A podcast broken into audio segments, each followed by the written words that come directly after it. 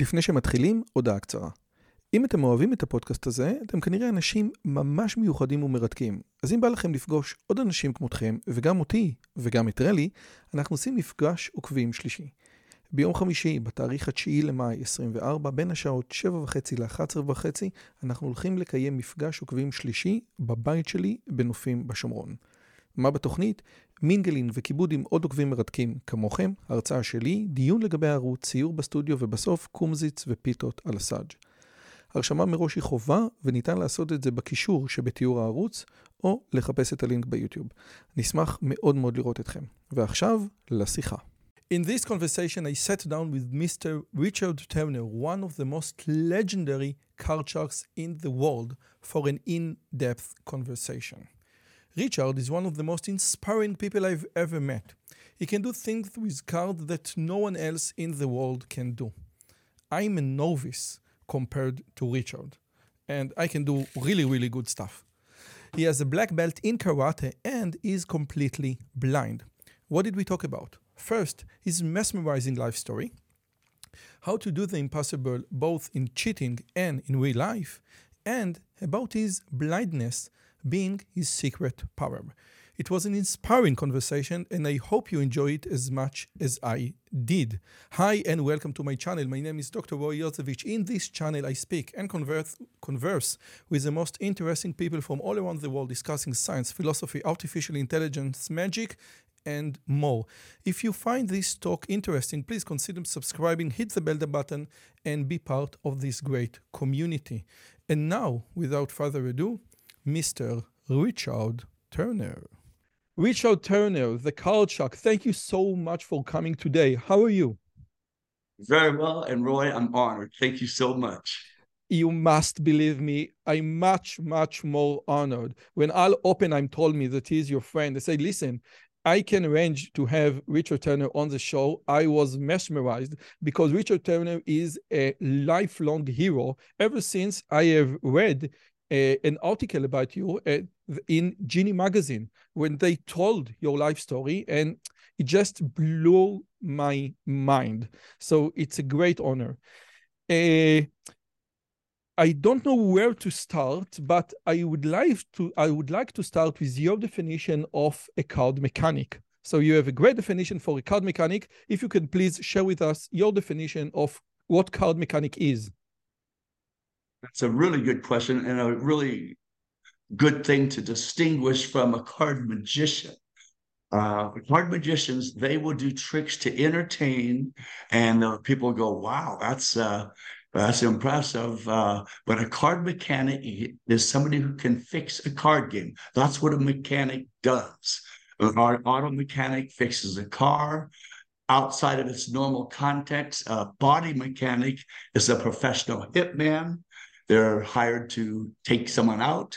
A card mechanic is somebody who has developed certain skills that they can control the outcome of a card game.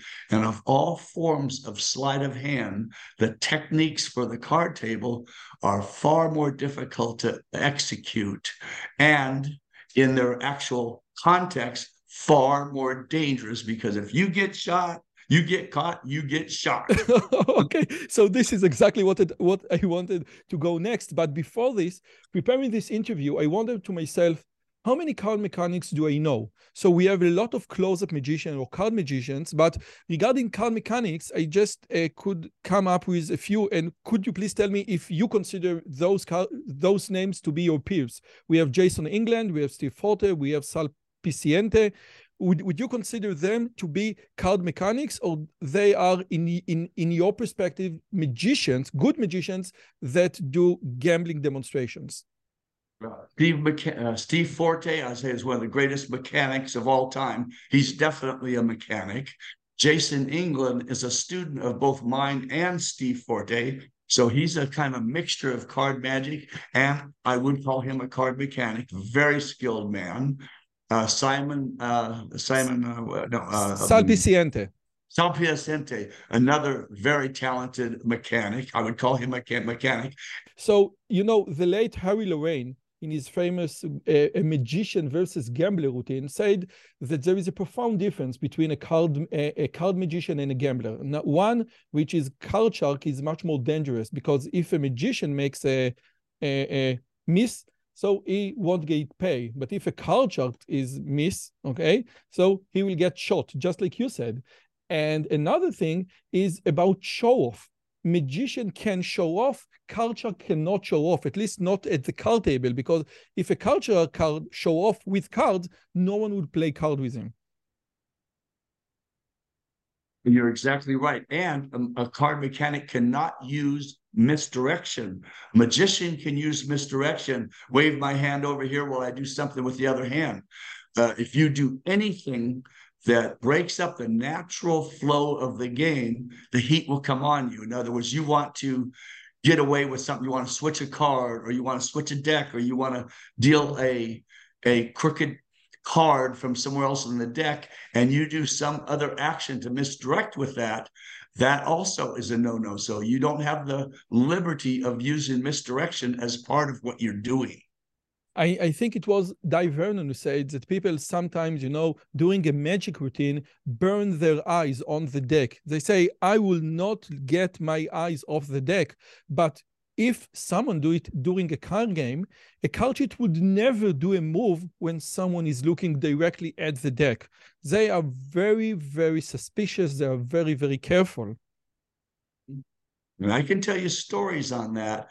And that gets to one of my points, which is practice make practice does not make perfect. Perfect practice makes perfect. And I've actually done things intentionally with the eyes burning me, and which is a lot more risky. And uh, so I will just say, watch, and I'll just sit there and slow, almost slow motion, do what I'm executing with the eyes burning my hands. But that is a that comes from just obsessive practice and with an obsessive analysis on what it takes to make that particular move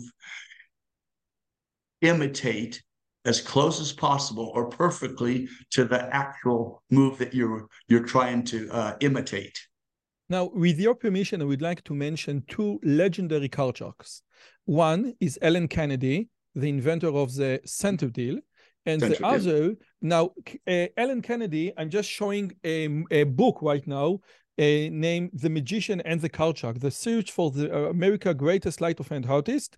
And this book represents the search of Dai Vernon and Charlie Miller for Alan Kennedy, the one who could do a center deal, deal cards of the center. Okay, so this is one card shark that I want to mention, and the other one is Dad Stevens.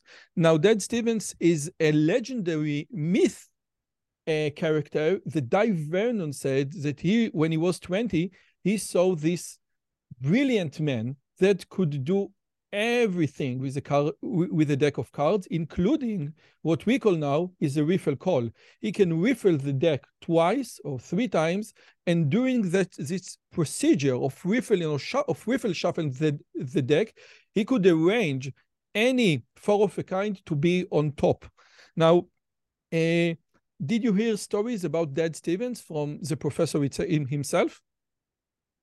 Yeah, let me just freeze for one moment. My air conditioner came on. Is that is that sound picking up? So I'll go turn it back so it doesn't come on. No, for me it it is great. I Sound is okay? I can yes. Okay. Uh, uh, both Dad Stevens and Alan Kennedy, I spent a lot of time discussing those two people with Professor Vernon. I had 17 years with Professor. And he told me the stories about hunting down this mysterious character, you know, in a back room of some little old hodunk cat town that had the reputation or known for the ability to be able to deal a card from the center. And of course, I developed Alan Kennedy's center deal, and uh, there were some actions in it, in its execution, that by today's standards would not be a natural action, the way he had to hold the deck to execute the move. But I've I took that and refined it to where the deck wasn't surrounded at the front by your hand and, and, and some other things. And Dad Stevens uh, professor would describe to me what he called a side second. And I'm gonna I'm gonna brag on myself for a second. You, you ask me questions, and uh, and I have to. Uh, I'll just answer them. Uh, professor described the side second, which professor worked on for like 50 years. And in his estimation to him, for himself, he did not believe that he executed it the way it was supposed to have been executed.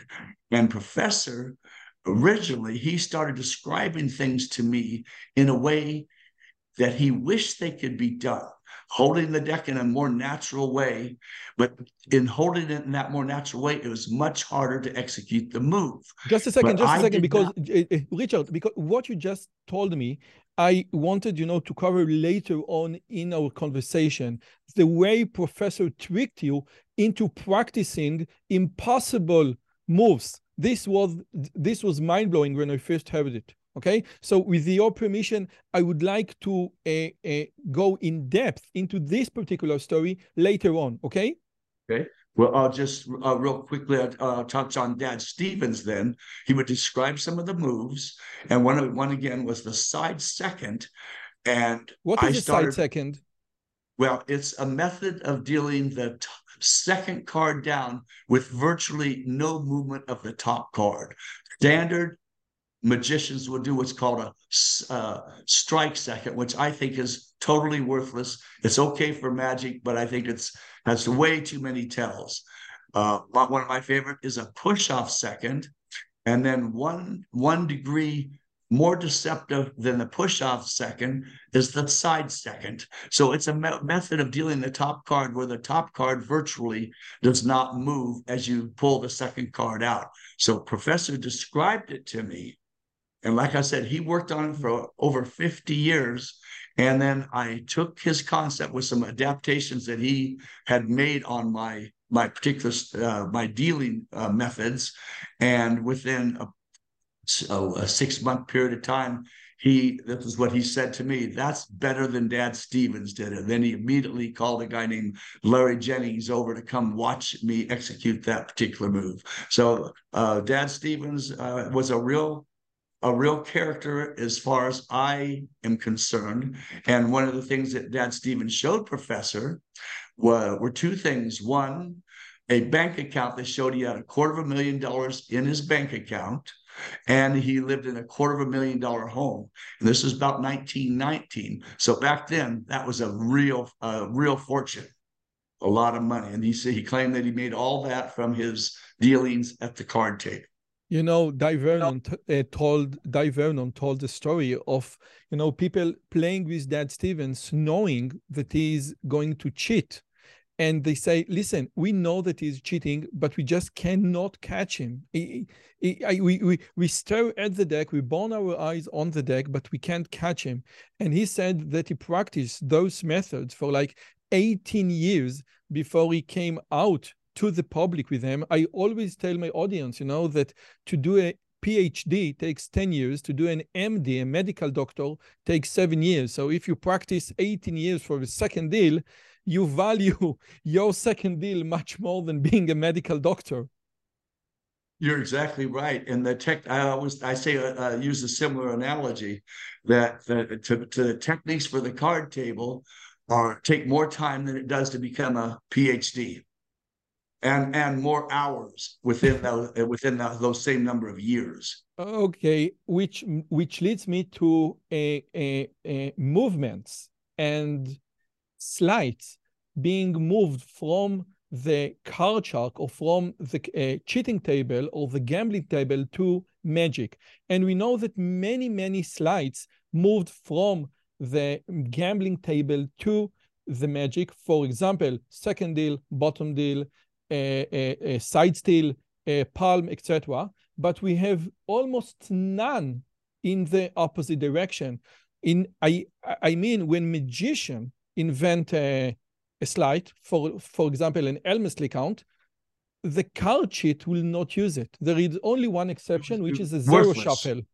The Zarrow shuffle was invented in the magic industry and was imported to the gambling, uh, to the world of gambling. Would you agree that that the Zarrow shuffle is is the one exception that moved from the magic world into the gambling world? Yes, it has been moved into the gambling world, and I knew Herb Zarrow very well. He was a very, very good friend, and he his uh, Zarrow was a revolutionary way of retaining full control of the entire deck. Uh, but I, yeah, I think there are more superior ways of accomplishing the same thing that follows the flow and the, the execution of the cards a little bit more naturally than the Zarrow Shuffle. But you are right. There are and have been applications of the Zarrow Shuffle, Jump Shuffle used within the context of a card table by a professional hustler. Okay, so let's move on uh, and discuss uh, the best, most important book on cards like ever written, the book that Dai Vernon knew by heart. And I'm uh, referring to the book by E.S. Andrews or S.W. Erdnase, expert at the card table. And this book got you into the magic world and it got Vernon into the magic world. I just want to show my audience now there is like a revelation. This is the revelation version of Expert at the Card Table. One can see the original text with Vernon uh, interpretations. It's like a, it's like a biblical uh, book when you have the Torah, yes, when you have the Bible in the center and all the interpretation from the side. So this this book is one of the most important books in the world of magic. Uh, could you just please tell the story about how you came across this book with your teacher in the VH room? Well, uh, and first, just for your audience, the book was written around 1902, 120 something years ago. And it really was the foundation for a lot of other information that evolved from that book. And I think Vernon improved on those techniques and uh, and some others we've taken those techniques and proved even further but it was the it was the catalyst that really started the understanding and the people working on the gambling methods and techniques and artifice. But what how it affected me is I was I started off about seven years old playing cards. I played for M&Ms with my sisters. We were extremely poor, and I wanted all their M&Ms, so I started devising ways till I got their M&Ms. That was about seven uh, my south my vision started going south when I was nine. I was sent to a special school for the visually impaired when I was 11. And the head of the VH department was a man named Ed Bryan, wonderful man, followed my career and my performances to the castle till he passed away at 87, 88 years old, about four or five years ago but he had an assistant there named Mrs. Smith. And at the time, I thought she was maybe 100, maybe 120 years old because I was, you know, 11 year old. And you have no perspective. Anyone over 30 is anyone over 30 is ancient. And she was like this, this just big pile of wrinkles, but the sweetest lady in the world. And Mr. Bryan was an amateur magician and he would uh, demonstrate tactile things for us using magic tricks, a cut and restored piece of rope. He'd have me and my other DVH friend, Ruben Corral, hold the two ends. He would snip it in half, put them in his mouth, and then we would hold the ends and pull it out, and the rope was restored. Blew my mind turn a stack of nickels into a stack of dimes, things like that. Very, very basic magic tricks by today's standards. But at the time, they just whoa. And then I was a I was practicing with the cards all the time. And so Mrs. Smith one day asked me, she said, Ricky, why do you like cards so much? And I said, because I don't have to see I, what I'm doing. I can feel what I'm doing. And she found this book at a garage sale for a nickel. Think about that, Roy. A nickel. What's the what's the expert of the card table value now? And think about this was oh, oh this was oh, 60, 50, what 56 years ago. So that would have been one of the original copies. And so you get the idea of what a nickel yes, what the value definitely. of a nickel is. It's probably worth five thousand dollars, thousand dollars now. Anyway, she recorded excerpts onto this giant seven inch reel to reel tape recorder. Back then, we didn't have cassettes or anything like, that. And it was seven inch uh, reel on one side, seven inch reel on the other. And it would go from uh, reel to reel. And the thing weighed leaped half as much as I did. I could barely lift the darn thing. And it was something old. And so she, anyway, she said I could take it home and practice. And so what I would do at night, and I had headphones with it, and the headphones were made out of steel. I mean, they felt like you were putting uh, a, a vice around your head. They were not comfortable at all because I would lay at night next to my sister, Deborah, and listen to this stuff, trying to absorb it into my head. And then I would sit there. Uh, I would go into the uh, back room and I'd set up this little miniature table and I would, I'd have imaginary players around there and I stacked the four aces to myself and I deal them out. And I always had this gun, which by to me now I thought was like this long, but it was probably maybe six, eight inches long. But from my perspective as a a, a kid at that time, I it was probably longer and it had this about two inch red bullet on the end and sometimes air pressure would cause it to shoot. So I'm sitting at their table. Then somebody call, accuses me of cheating, so I'd roll out of my chair onto the floor, I'd pull out my gun and fire. Just so like Maverick. Me. Just like Maverick. Exactly. That's what I was doing. I Just was like Maverick. Scenes from Maverick. And this is and Maverick. I told you I come prepared. Yes. So again, now she just recorded herself a, a, a, a, reading out loud, expert at the card table. Yes, and the thing about it, it sounded like this. Now you take the cards and you shoulder hold them in your right hand. It's like Ed Marlo. Sounded well. Ed Marlo didn't sound that bad, but it sounded like a, a lady getting ready to keel over. And and, and uh, want, but uh, but and, and, they didn't have illustrations, so I had. No, yeah, yes. This just... is very very important because when you read expert at the card table, once in every page you have at least one or two or three illustrations that demonstrate what should what you should do, how the action should be executed, what is uh, the mechanics of the hand. But if you need to just read it or, or just listen without seeing the illustration, this is much more difficult. This is much more difficult. Yeah, and so I did not have the illustration. She kind of described them in, to me in a way, and uh, but once again, I had to only picture it in my mind what was being described, and it gave me partial pieces of information, and the rest I had to. I'll just use my word, fantasize on what what was being described. And you were nine that time, where you first. Uh, that, that that time I was eleven. Uh-huh. Nine is when I started losing my sight. Uh, I started practicing with cards at around seven. And that's why by the time I got to 11 with Mr. Bryan, he would show us these magic tricks, and then I would perform my card magic at that, as it was at that time, for the people in the, what was called the VA, VH room, visually handicapped room, to the other uh, students. And that, then that's when Mrs. Smith, I got her attention. I have a side question because when you were 11, my son is now 11 and I'm trying to teach him card magic and but his hands are too small. And you mentioned Larry Jennings. Larry Jennings hated bridge-sized poker bridge-sized decks, which is my, which is smaller than poker-sized deck. And my question is, do you did you uh, practice with normal, with regular poker size uh, decks or with like uh, smaller bridge size decks? At, at that time, I had bridge size decks for the reason you're describing. But I'll tell you what I did with my son.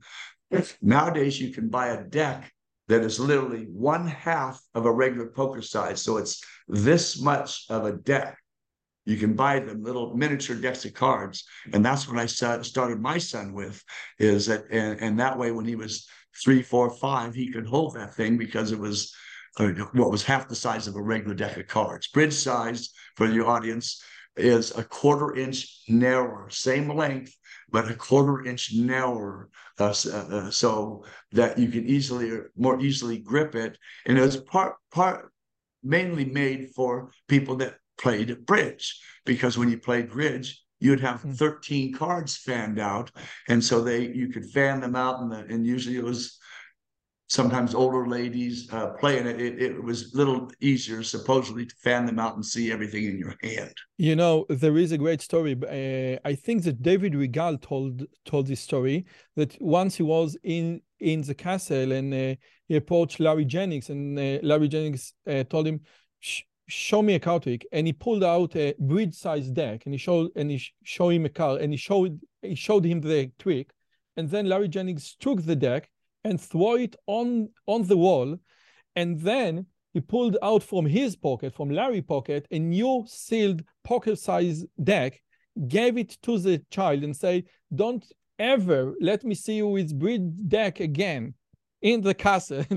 So he hated bridge size decks which leads me to to the stories that you started uh, uh, telling about the idea that Dai Vernon, when you first met him, when he's uh, when he discovered that you can't see when he demonstrated or illustrated some of the techniques he didn't tell you what to do in the way he did it.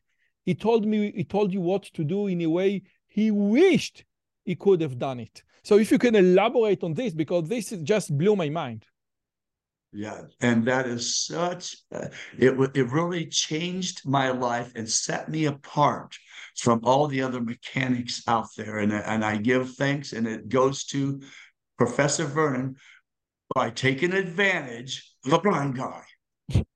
This is mind blowing. I, I I couldn't, you know, I I just listened to it, you know, the other day and say, what? What the what?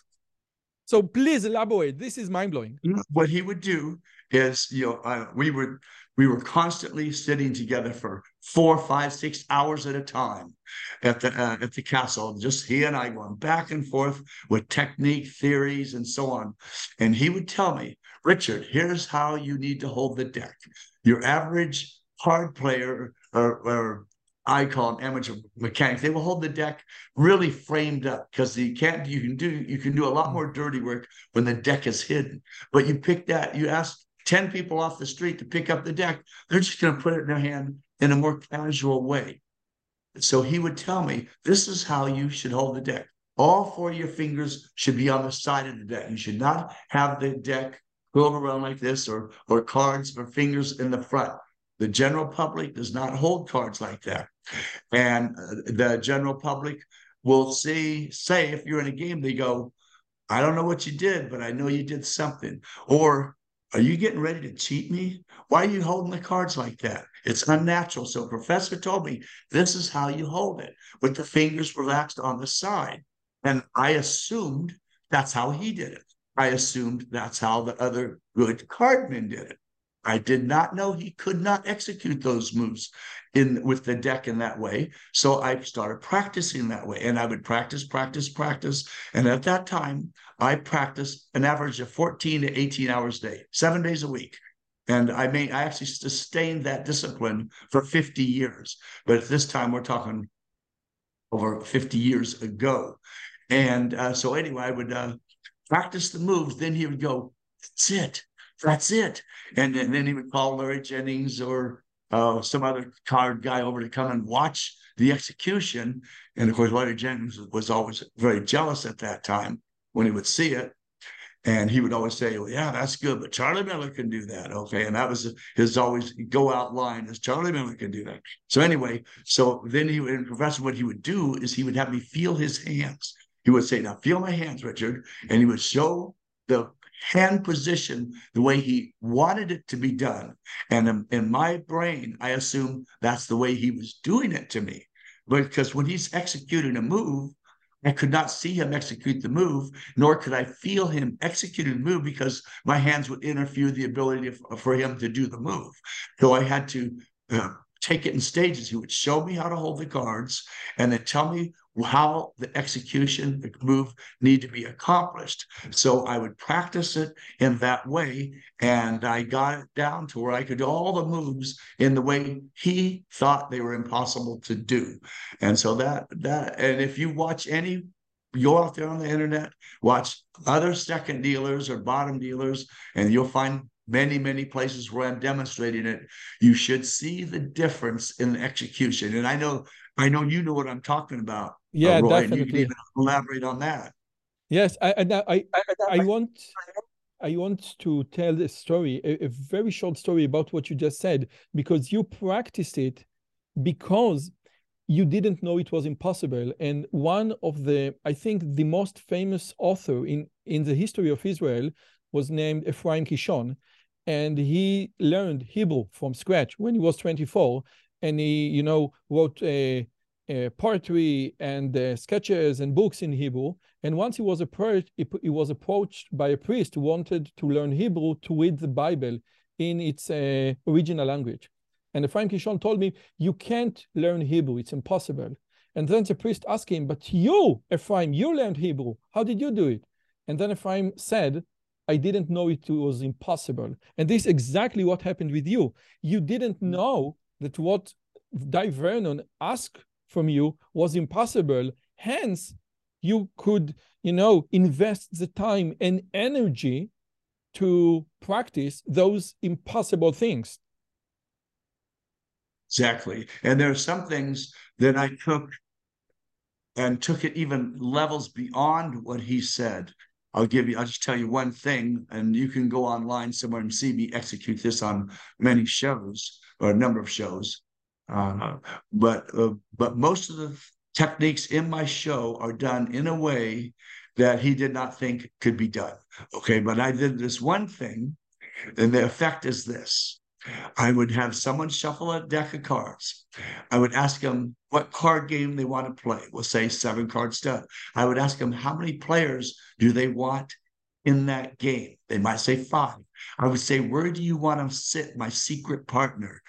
Third position. What would you like to see in that third position? This is when I really push the envelope. Uh, uh, full house. Okay.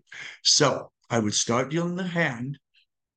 And every time when I got to the third position, I would hand the deck of cards over to a spectator. I'd tell him, shuffle up some more and don't give me the whole deck back. Just pull out a random stack of cards and hand them to me. So I'm working with whatever they gave me in the shuffled position they passed me. And so then I'd go that round, deal another card. I'd pass the rest of the cards back. I'd tell them, shuffle them up with the other half and just give me any part of the deck you want. I go all the way around the table till everybody had their seven hands. And in the selected hand, the third player, the fifth player, five player table would be a full house. And uh, I always played what was called high Chicago. That means high spade the hole would split the pot. And that was a, a be a full house three aces over two jacks with the eight of spades as the high card. So not only did I give them the, the hand they wanted in the place they wanted, with the number of players they asked for, with the high spade in the hole, every time I went around the table, they took the cards out of my hand, shuffled up, and gave me any part of the deck they want me to work with. And um, and that's a lot. That's about a four minute routine. So I haven't done it on a lot of on a lot of uh, TV shows, but I think uh, my dealt play is up. Uh, I just closed in London, and uh, I th- you can see that in in this show, and it's it's free to everybody. Just my YouTube channel, which is youtube.com. Uh, Richard fifty two, Richard Turner fifty two, Richard yes, Turner and everything is linked in the description below for my Uh-huh. uh, for my magician friends. I just want to hint because I don't want you know to expose too much. Uh, we all know that what Richard does is impossible. We can do it if the number of layers is two or four or eight, and you can manage it with a semi-perfect faros. But if the number is odd or even six, it is much, much harder. And if you decide which hand you want, you know, to win four aces or full house or royal flush, this is just impossible. And I think that you told Dai Vernon once that that uh, you have this idea for this routine and said, listen, this is too complex. This is too complicated. You can't do it.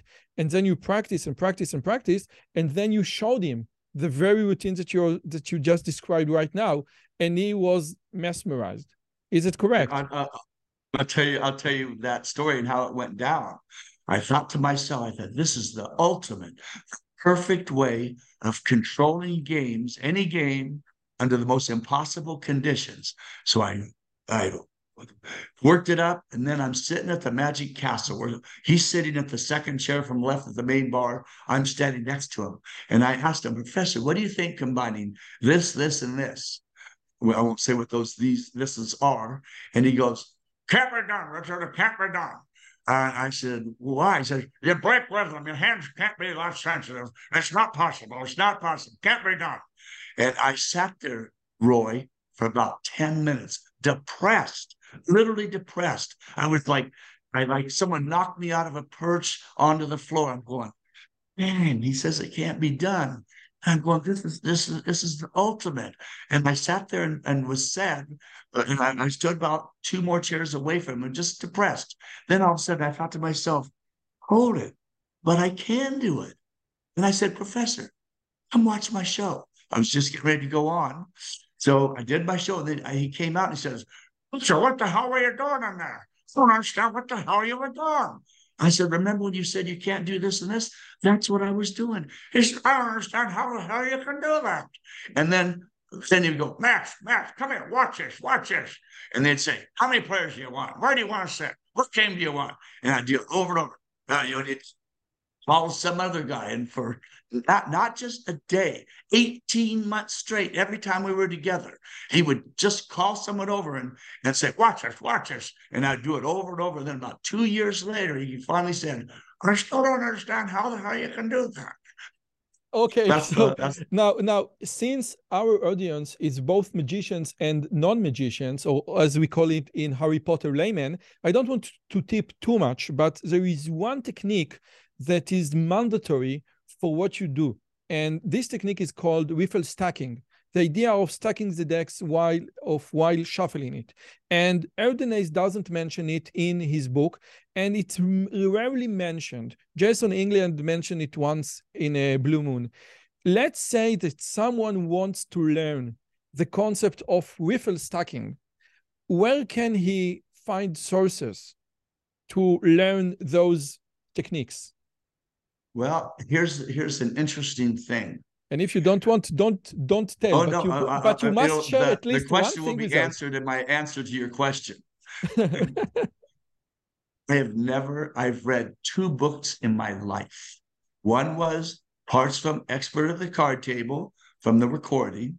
Two was Seconds, Centers, and Bottoms by Ed Marlo. And when that one I read, when I read that one, which was like 50 years ago, the woman that read it to me she could not stand it. She'd read one time, one page, and that was it. Then we go the next one, one page, and I and I didn't have recording uh, abilities back then, so that's all I've ever read. I, I learned all my stuff. I had the privilege of knowing the writers and the authors of these books. I knew them intimately. And so I got my knowledge from actually sitting down with those people. So to answer your question, I'm a bad person to ask for resources on where to find things. Okay. Other than I will say this, I do have a, a series of DVDs. The first, the cheat DVD, which is uh, was a classic, and it has about a hundred different moves and techniques shown in it, and it's still considered one of the best DVDs ever made on card table technique. And then I have another about eight, seven or eight other videos after that, in uh, emphasizing shuffling, stacking, palming, and whatever else. But uh, and I only produce those just to document my work for posterity and uh, but the, uh, uh and I'm not trying to sell those DVDs. Let me just tell that, Jody. If you want to get them, you can. Um, I'm just saying that that's and the only non, source and that I they're know. not suited for non very technical magician. So it's not if you're not very technical magician, those DVD means I think nothing, nothing. for you. Okay. It means nothing to them. Yeah, yeah, yeah, yeah, yeah. And uh, another thing that, with with your permission, I want to ask is I do some of my routines blindfold. And if I know the order of the deck or some of the cards in the deck, I can carry on. But there is one thing that is very hard for me to do while blindfold, and this is a perfect Faro Riffle Shuffle. So now you can't see me, but I'm going to demonstrate to the audience what a perfect uh, uh, Faro Shuffle is in order them to understand, okay? So the idea is that you take half of the card and they and you need to put them in the other half. And this is a mathematical shuffling. And when I say a mathematical shuffling, if I do this shuffle eight times in a row, times. the deck will come back to its original order. And I yeah. cannot, I cannot do a perfect Faro shuffle while blindfold because I need to check if every card is in the correct spot. For example, now I missed one and I cannot do it just by feel. And my question is to you, I I, I, I tried to search for your use of the Faro shuffle and I didn't see it. Do you can you uh, can you tell if you missed some card when you Faro shuffle or you just never miss? Uh, well, I, I do miss. And uh, just say no. if you do eight perfect out faros, out faro, it'll yes, return. Yes. Or you can make it easier on yourself if you do 52 in faros, the same thing will happen. So maybe you just need to do more shuffles. Add add 50, do 52 instead of eight. That, and that was a joke. Um, uh, but yes, no, I, I I have my ways of trying my feel that uh, trying to determine if I have missed, but I, you know, I, I do miss. Um, but there are things that I do where I don't have the option of missing, so I do my best not to miss. Okay, and uh, which I think leads me to what you say. You have a very high sensitivity, and in your Dealt documentary, you said that cards are like wine, and you have over 5,000 unique decks, not just decks, but unique decks that you that you save them like people save wine bottles. And you say, wow, a year 1997 was a very good year for the United States playing card company. And and one can feel one can feel the textures of the cards. And uh, uh in the Genii magazine, they said that the US playing card company, you know, the one who uh, manufacture bicycle and tally ho and everything, they sent you cards in order to inspect them. Could you please elaborate on this? Because it, it, it just behind my imagination to grasp. Yeah, I've uh, first started in 1988 when I received three gross of cards. At that time, I'd reorder when I was down to like 500 decks. And I went, these cards are lousy. I'd use another word, but I want to be polite. They were really bad. And I said, they didn't last seven minutes. In casino play in a handheld game, they meant to last 30 minutes. And so I called them up. I said, These are not the same cards you have been making for 100 years. They can prove it. They sent somebody out. I went, I showed, I went all through all these tests. I want to elaborate on it for time's sake. And they went back and and uh, I was right. I told them you are subcontracting your paper out. You are not making your paper in house, which is what U.S. playing card company is known for. They make their own paper. Other uh, big card makers do not. So anyway, I told them you're not you subcontract your paper out. They got back to me and said you are right. We have been, and within 30 days we hope to be putting it back in house. It took 60 days. They said, "What we can you what can we do to make you happy?" I said, "Take all these cards you brought to me and give me post uh, pre cards made before these were made." Ran and so they and they did that. 1993 again. They started punching their cards the wrong direction. A deck of cards is a sheet of 56 cards sliced into uh, seven rows, uh, uh, seven rows of eight cards in each thing, stacked and then punched like a cookie cutter, punches them into the shape of a card and they fall into a stack. They turn the deck over where the cards were now being punched with the rounded edge going in from the backside, which put the the rounded edge on the on the top and the rough edge on the bottom. And almost every shuffle, you start from the bottom and you work your way up. You thumb up. So you have the rounded edge going with you. When they're cut the wrong direction, the, the rough edge is going with you, and it makes for a non-user friendly deck. And at that time, the casinos were complaining because they knew something was wrong with their cards, but they couldn't figure out what. I'm the one that brought that to attention, and we identified what the problem was, and they changed that process back to the old way. Okay, so then uh, they finally said, we hate to admit it, but you've been proven right, is what, what their, their analysis was at USPC. And so they asked if I, they put me on retainer as their touch analyst. And uh, so I've been, uh, I've been their touch analyst for three decades now. And they still make the best product in the world. And I've, I've tested and know all products. So um, anyway, they, they send me, they will send me a dozen decks of cards. They have a secret code on them that I do not know. And I will have to take, say there's a dozen. So there's six pairs. Uh, not only will I have to match those six pairs, like one is three, four is seven, and so on, I will then, they will have one of those pairs maybe had a different chemical in the makeup of the coating. So now I had to separate all the pairs, identifying them by touch, and then I would have to find the one that was different and then analyze the how, how well the card, the snap of the card, the moisture level of the card, the longevity, what I call the ripe period, and a half a dozen other things that I would give them information on to help them make a better card. So I've been, and I actually, somewhere in this house, I actually have a huge box of all these cards that I've tested for them over the years. And but but yeah, but they they still make the best card in the world. And now they got they were bought by Cartamundi. Cartamundi uh, is the most of the European cards uh, were made by Cartamundi. And Cartamundi's been around for 250 years, and USPC's been around for 150 years. And of course, the most recognized label in the world is bicycle. I'm gonna, I'm gonna, I would go as far as to say it's probably the most recognized brand in history. Maybe I must tell you, I must tell you one thing. Coca-Cola.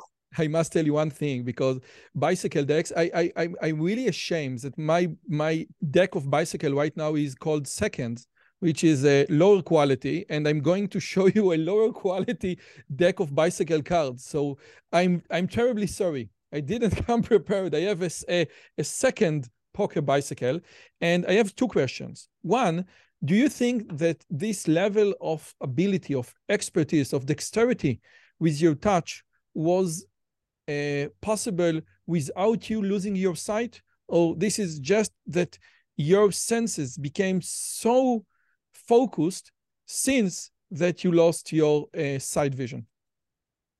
And, and that's uh, that is one of the elements that I have over. I'm sorry, all you poor sighted people. I feel sorry for you, and um, I don't feel that sorry for you, but I I feel sorry for you because you're just average. okay.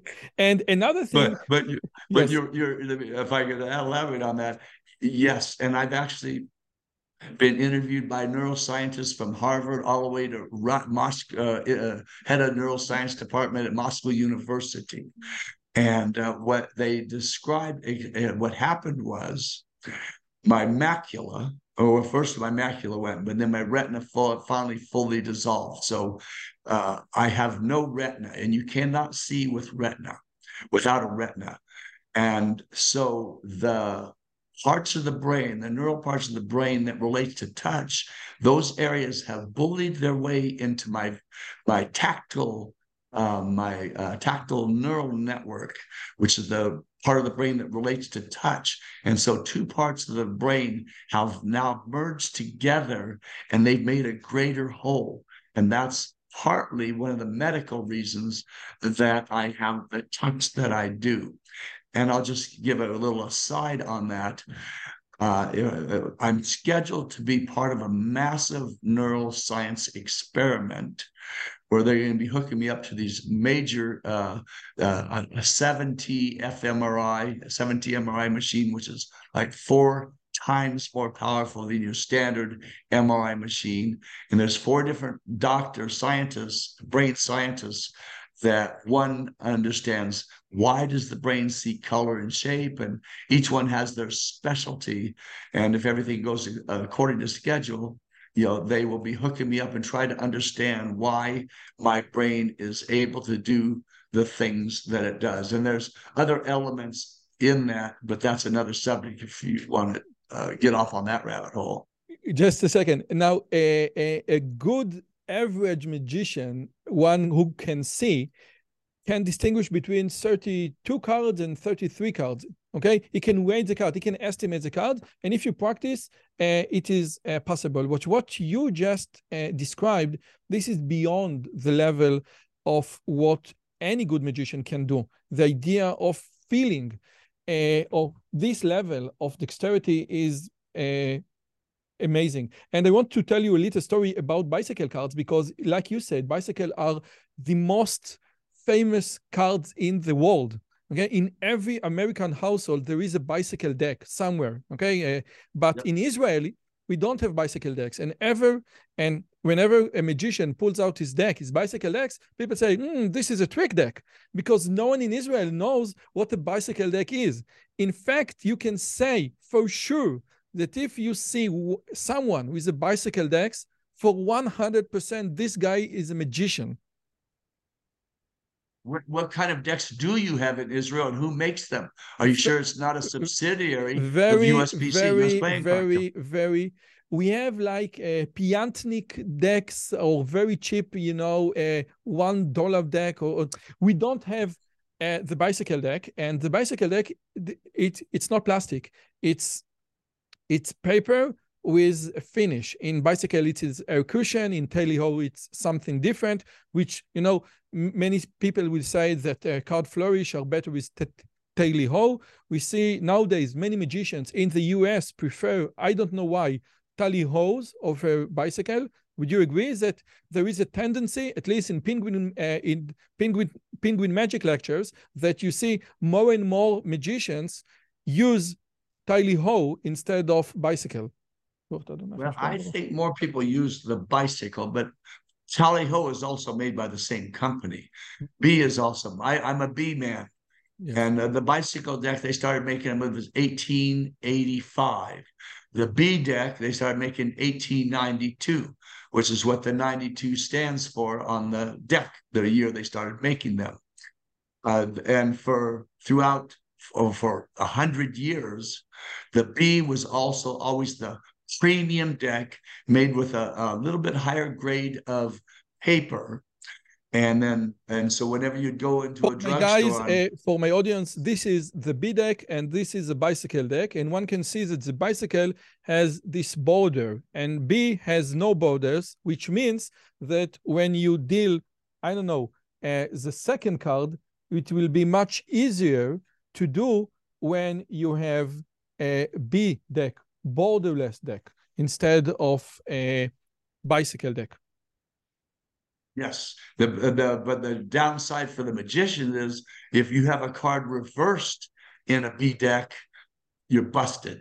So yeah. the magicians have a hard time with the B because of the fact that uh, there is not a border, and for many tricks, you could not do an Elmsley count with a B deck. There's many, there's a lot of limitations with the B deck, but you're right, it is more deceptive uh, with some uh, false deals like seconds. But I will I did I demonstrate a bicycle and a B, and if you if your execution is I'll just use the word perfect. If your execution is correct, the eh, the by the uh, the second card coming out with a bicycle can be as deceptive as with B. Uh, but, but not, again, but not, but to... not with a strike second, not with no a strike. Way. No way. Strike second is for kids. Oh, strike second is for kids. Oh, thank you so much. okay. Yeah. And and one last thing be, be, be, before I will ask you to demonstrate one thing, and then we move on to the more advanced uh, questions. Uh, you told me in the email before uh, before we started the conversation that you just came back from a meeting with the U.S. playing card company. That you are so it you you are just part. You are making business with the U.S. playing card company because you're so good. You're so such an expert in sensing cards. Could you please elaborate on the business that you're doing beyond what you just told me? Yes, well, I have a tech company called 52 Productions with my co-founder, which I bet everybody in Israel knows by association, maybe by not by name. His name is Adam Cheyer, spelled C-H-E-Y-E-R.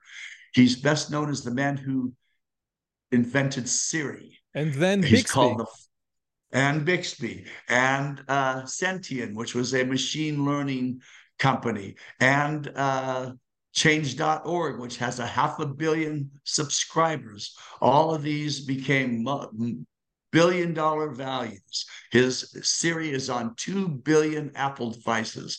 His Bixby is on about 800 million Samsung devices. Anyway, he's called the father of voice AI.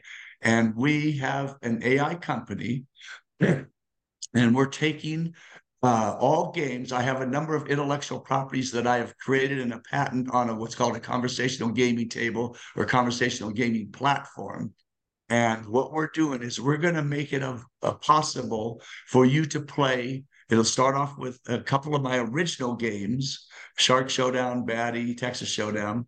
And then that platform will be opened up to all other uh, people that have some sort of game. It could be t- uh, Texas Hold'em, black, everything under the sun, and you'll be able to play it all by voice. So, and what Adam did is he hooked his technology, his voice AI technology, and one of the cool things he did is he hooked it up to Chat GPT, which is text to text, and then then he had the had the output is that text to text. We go back to text to speech so all the information that is on the AI chat GPT can now be incorporated within the play of our games. And at the same time, we are also developing our own AI uh, technologies in these areas. And it turned out we're like all of a sudden AI is the big thing. And we've been working on this for a few years. So we're kind of ahead of the game in this space. Anyway, so that uh, and, and one of the games that I created is a logic game called Batty. And I could actually uh, play it for you here, or I could even have you play it over there. And it's one of the things I'm demonstrating uh, using my unusual visual abilities in that I see my subconscious projected in front of me like on a giant movie screen. I have massive output, no input. I cannot see anything coming in, but my output is massive. And I, that's another subject we can tap, tap into if you want. But uh, because of our most of our games right now are have a deck as part of the game, and then Batty is a logic game using cards uh, USPC, the the, the CEO of USPC, Trisha, and the uh, CEO of their parent company, Cartamundi. Uh, we've we've been meeting, and then they flew out. They wanted to meet in Hollywood, so we flew out and met together. And they were they were, were in negotiations for turning uh, Batty in particular. It's a like a B A T T Y. It's a logic game uh, that you can play solitarily and you can always resolve it. And with the app, you can play it with a million play people at, a, at the same time. Okay. And so we're partnering up to bring these products to to the world. And they have another big event coming up called called uh Cartopia, C-A-R-T-T-O-P-I-A, Cartopia. And it's like utopia with cards. And uh, there's going to be all kinds of uh, events covering close-up magic, uh, the, the people that like to do the cardistry, uh, every element of magic cards, and and so on. And then we're expanding it out to uh, you you come as characters like your favorite characters, Maverick, and you anyway. So it's going to be a big event. It's going to take place November fourth in New York, wow. and so we're starting a massive mm-hmm. uh, campaign, and that's one of the reasons why they wanted to meet up because they want me to uh, act as the host and and and feature performer. And I was their feature speaker last year at the first Card Con is what it was called, but it's now uh, Cardtopia.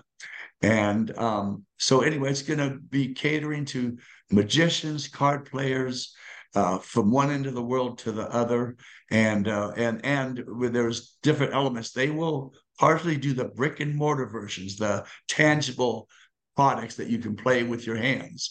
And then our technology, we're creating those same things where you'll be able to play on all mobile devices. You'll have your i your Apple, your iPhone, your uh, your your tablets, whatever. You'll be able to log in and play on them and you can uh, log in where we have server that will uh, that will host you up with uh, uh another another players another people. And they're actually using my voice and my image as the dealer. And one of the things one of our guys his name is charles park. He was one of the co he was one of the founders of gaia interactive which became a massive game manufacturing game creating uh, company, and he actually was the pioneer of what's called virtual currencies, where you can Gaia game, Gaia can... Interactive uh, produced hits like uh, Monster Galaxy and uh, others. So if you're familiar yes. with Monster Galaxy, this is what this guy uh, has done. And for me, yeah. it's like a dream come true because I'm a magician by night. I love magic, as you can probably tell.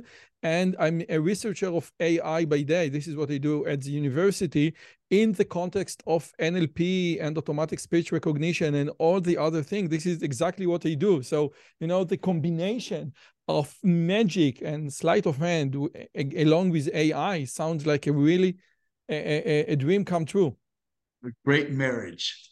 And yes, it's, and it's gonna it's gonna make it. And the, uh, the thing about our platform, it's gonna bring in people that were never be able to be a part of this ecosystem. I'll, I'll explain what I'm saying. Uh, my, I'm a, a perfect example. You know, I, there's a lot of games I cannot play because I can't see my down card. Okay, when you're playing our game, say you have a card, a down card, the AI I can have conversations with other players. This is part of what we're developing.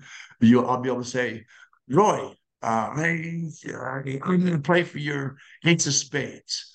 Okay. And the other players will see that. But now we're dealt a card face down. And I don't want you to know my down card, but I need to know it so I know if I should bet or not.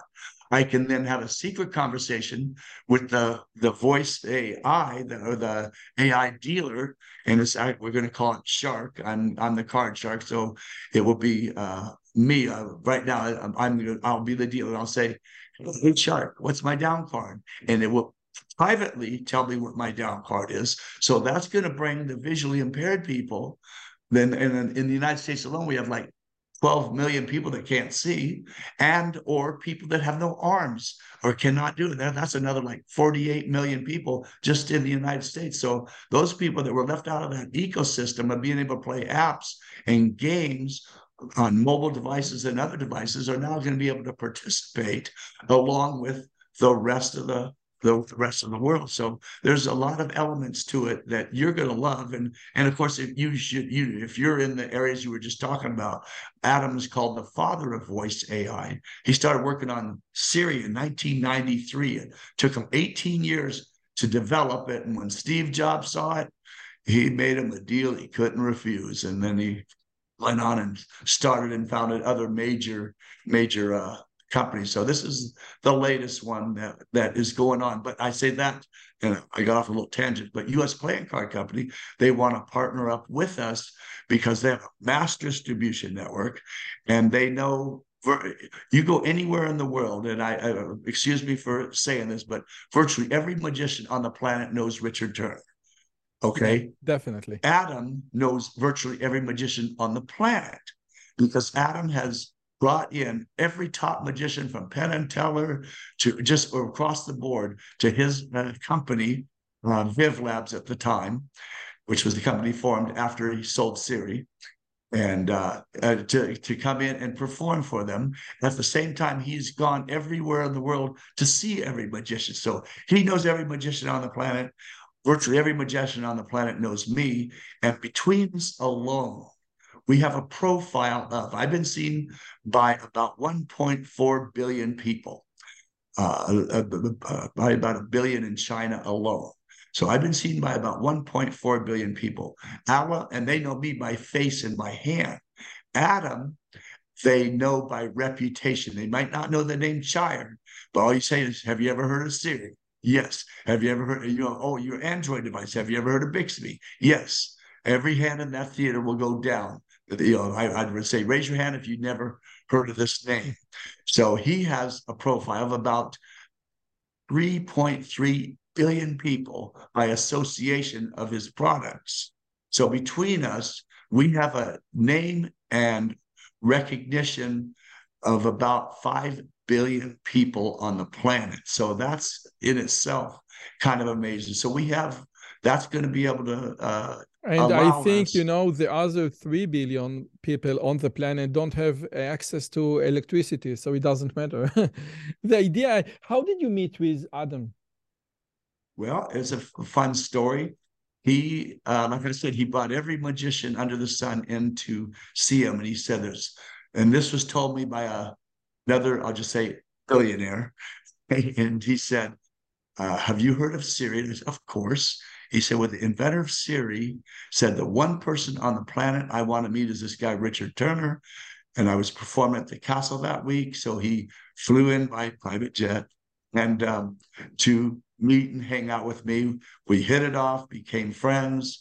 And then we've done a lot of fun things together. I, he'd pick me up in a private jet and we'd go hopping. We'd go to New Orleans to have dinner. And but it was all to surprise um, a, a, person who was a big fan of mine and is obsessively, obsessively practiced. His name is Rick Seedman, S E E D M A N, and he's doing extraordinarily beautiful gambling work and uh, and he's a lot of it he just tried to reverse engineering from watching me on TV, and then so now I've been working with him intimately, he'd come and live with me, and anyway, Adam wanted to surprise him by meeting what he called his idol, and so Adam picked us up, my wife and I, a private jet, went there, and we got to this place in New in, um, in Savannah, Georgia area, and he rented an entire riverboat, huge boat, that set up this giant uh, reveal where there's an audience and he had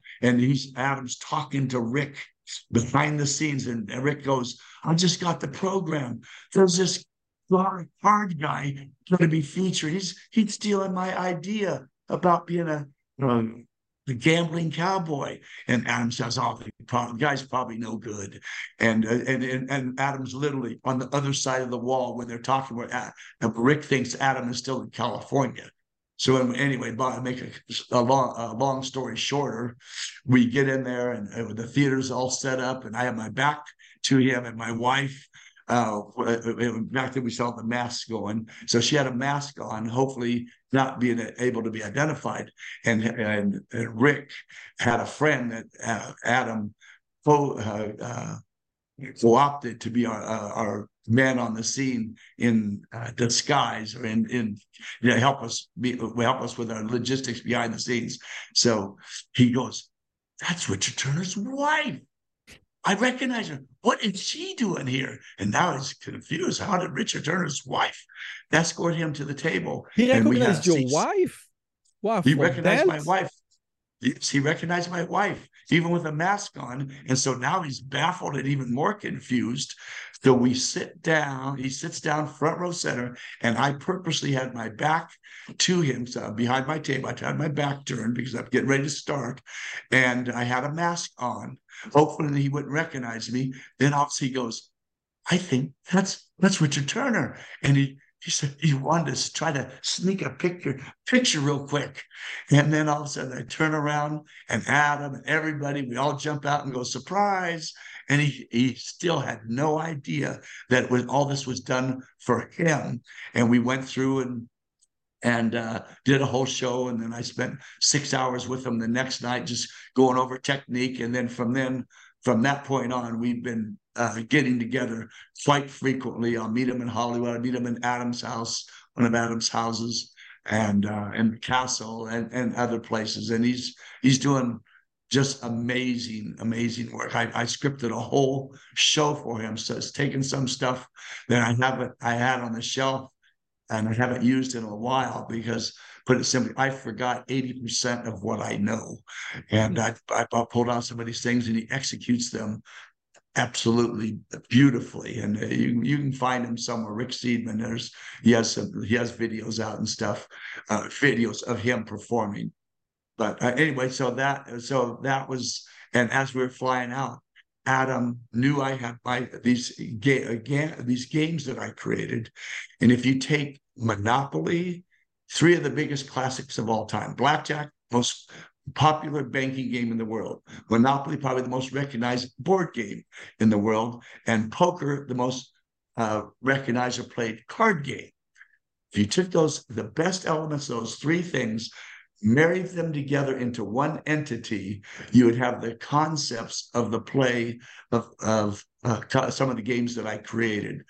And uh, so you can play it for, with real money, you can play it for fun, you can play it for showdown bucks, you can play it for virtual currencies. So there's going to be all the different options. And um, anyway, so Adam says, you know what? I'll give you a hundred grand to, to, to let get this thing up and going. And if nothing else, at least you'll be able to play your own game because you'll be able to hear the cards.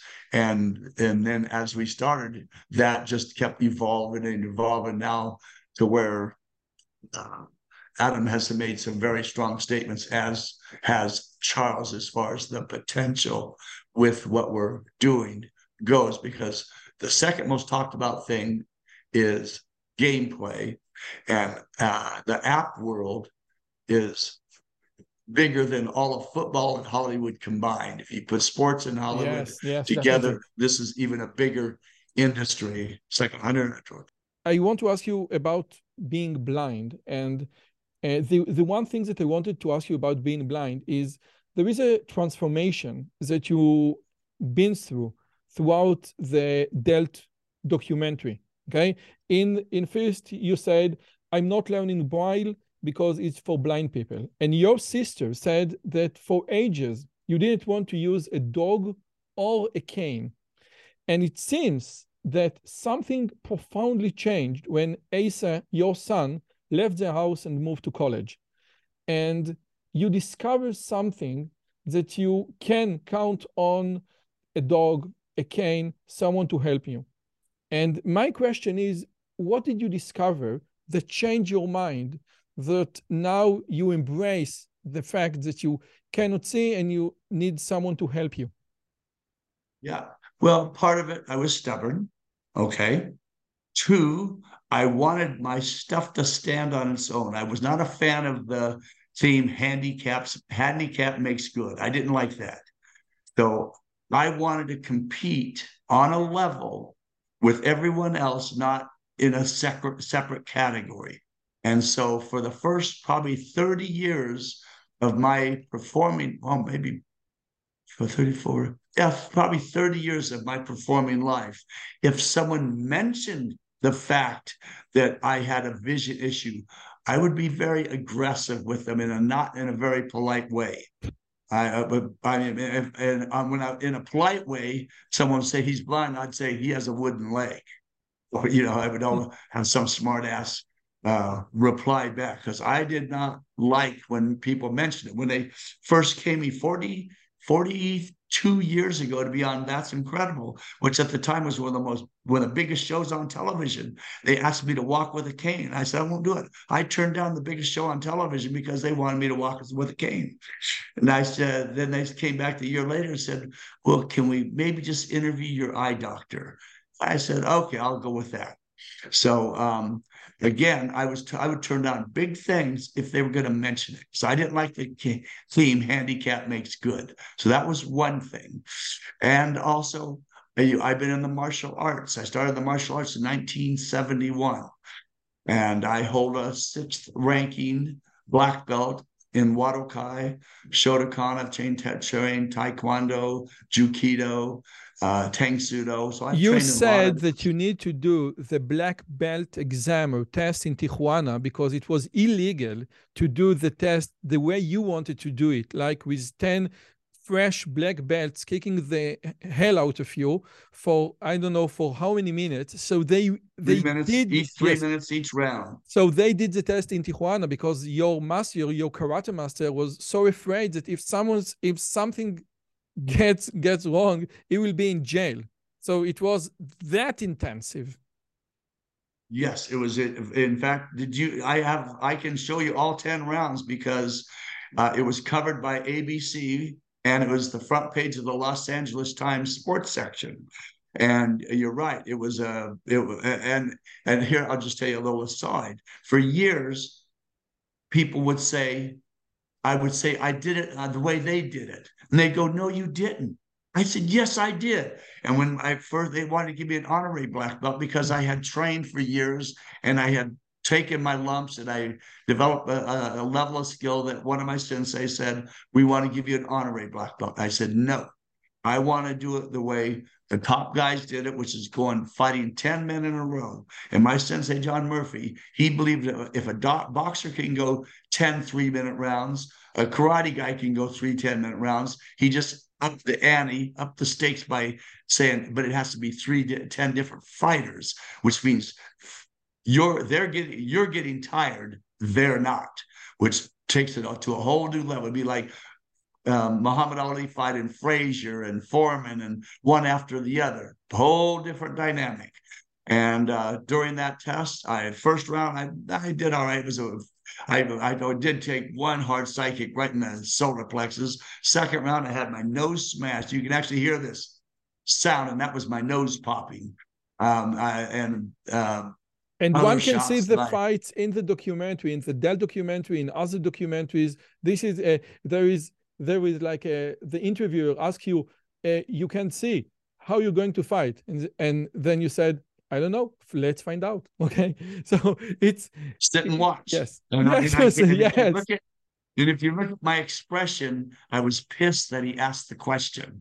You, you can watch me on interviews, and I wasn't aware of this till when they started doing Dealt. They asked for all the footage of all the shows I've been on over the past 50 years. And whenever that subject came up, you'd watch my expression turn to mad or you know, uh, yeah, yeah, definitely. Yes, yes. One can hear and, you mad. This is why I ask. Something happened when your son yes, Asa that's what I'm left the that's house. what I'm going to pivot to for you. And so uh, that was my the way I uh, took play things, took approach things for probably three decades. And then my wife Kim, she said, "Share it. Tell people."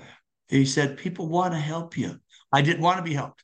People want to help you, and uh, and I said, plus it inspires people. And so I finally evolved. And when the total rest, when the rest of my retina degenerated, and I went from legally blind to totally blind, you know, then I could not walk alongside aside somebody and be able to tell where, tell where I was going. And let me just back up for one second, give you a picture of what how the conditions I was fighting under. Take a pair of sunglasses, eh, okay? Take a spray paint and spray the front of the glasses with black. So now there's a big giant hole. Take the sides of the sunglasses and take sandpaper and just rough it up till it's a blur. That's the condition I fought under. And when I and I didn't even realize this, Roy, till about two years ago, when pe- when I would say I fought on their level, and they would say, No, you didn't. And I would be mad at them. Yes, I did. I went 10 rounds. I had a broken right arm. I fought three and a half rounds with a broken right arm. I had my groin kicked up in my throat. After I was done, my nose, my spit, but my my spit bucket was full of blood from all the blood, nose bleeding, and on and on and on. And then I finally occurred to me, right? He said, They did you didn't do it their way. They couldn't have done it your way. And that's when I finally realized what they were saying when I said I did it the way they did it. No, I did it in a way they could not do it. It never occurred to me. It was only two years ago that this finally got through my thick skull that that that can that test under those conditions will probably never be done again in history. Somebody that is fighting under those conditions survives 10 men in a row. And partly in the States, they pack you full of all kinds of padding, headgear, and everything else where you can have a baseball bat swung at you and you're not going to know it. You know, my, mine were basic kickboxing rules. I had my boxing gloves, mouthpiece, and a cup, and I uh, and uh, you know I'm bare. I, I have just a, a tank top on on the front, and, and away I went. So, but anyway, so my wife would say, uh, share with others, accept help. and uh, and finally I I had to get over my own ego. It was my own ego that was getting in the way, and I finally uh, realized, okay, yeah, I I need to uh, to accept help from others, and and uh, and I help I help others and accept help from others. I mean, just yesterday when I flew in, the, the guy behind me said, oh, "Let me get you, let me get your bag down for you, please." And I, uh, oh, okay, sure, sure. Thank you very much. Very kind of you. And, and this uh, kind of and this kind of uh, behavior would not be possible for you like ten years ago. If someone was, would have said, "Let me take your bags for you," you would say, "No way! I'm going to do it all by myself." Yes, except it's probably a, they started coming. I started evolving probably about maybe 20 years ago um, is when I started uh, accepting things and realizing I'm not Superman, even though I still like to believe I am. And I, and I, I, I, there are times and situations that I, I appreciate the help from others, and so I'm thankful. And I, my, my wife is the one that, you know, encouraged me to do that. And uh, and and when the when uh, my vision went totally south, um, you, you know, for then I started telling I was I almost started depending on her too much, and uh, I would when I wanted I would whistle. And she got to the point where she didn't like that whistle because that was one of our ways of telling where, where each other were if we were in a gro- uh, shopping center or a store. And um, and then finally she said, you know, she said, stand on, you know, stand on your own, but accept accept help from others. When when when your wife told the whistle story, I was I, I felt my heart broke because she she told it in such a way that it was like you she I think that she said, okay, it, it it's like was I was his walking dog. And then something happened. And I think and again, your son Asa in the documentary said that only when he was seven years old, he realized that he walks you and not the other way around. You walks him, but yeah. just he realized, no, no, no, I walks dad. That doesn't walk me because he, he, he can't see. And now I have, because what you just said, I have a very hard, intimate question that I would like to ask you. And do you think that you would have become the great Richard Turner, you know, the uh, black belt karate and the motorcycle and the hiking and the magic and everything, if you would discover the ability to ask for help sooner, because it mean it it seems to me that part of what made Richard Turner who he is, you know, the obsessive compulsive thing, the 16 hours a day practice routine was part of it, and I would say a substantial part of it, the ego. And letting go of the ego would have resulted in, an, in a different Richard Turner. Would you agree? Have you ever thought uh, about it? Well, yes, I have, and I wouldn't would not have changed. I think that obsessive nature, where I don't care what the obstacle is, I don't care how wide your splits are, I'm going to do it wide. Uh, and if you can do it this way, I'm going to do it that way, harder. Um, I would not have changed that because I think that pushed me uh, to limits that other people were, that were cited, or if I accept help, accepted help from others, I would have compromised to a degree. I would have, I think I would have been less. But then there, there just got to a point to where it was a practical thing. And it didn't change my drive so much but i think i would have i would have uh, maybe became more dependent on others and not myself even though it's like i'm taking myself i'm ramming my head into a wall rather than going around the wall. But i think the fact that i was stubborn enough to keep ramming myself my head into the wall till i broke through the wall was a better outcome and made a a, a more accomplished Richard Turner than if I would have accepted help earlier. And I think this is what this is a very important message because your lecture is about you know uh, playing well with with the cards that you are dealt, and some of the personality traits that you possess are extremely um, staggering in in the context of a high high level achievement. But when you, you know, throughout the documentary, when we see how you react or your relationships with your son, it, it is very, very demanding for him that he has such a demanding father, I think. And it goes again and again in the documentary that, okay, I, I, I just can't practice 16 hours a day, he says. And it, it, it, it is impossible for me. Maybe for my dad, which is, again, Dai Vernon said of you that you are the best card slide that you've ever seen, and he witnessed Charlie Miller. But maybe your personality traits are so you know outside the norm that one cannot extract any any lesson from your road from your way of life so so you're so you know outside the average person giving your mentality giving your personality traits what can i extract what wisdom can I extract from your journey?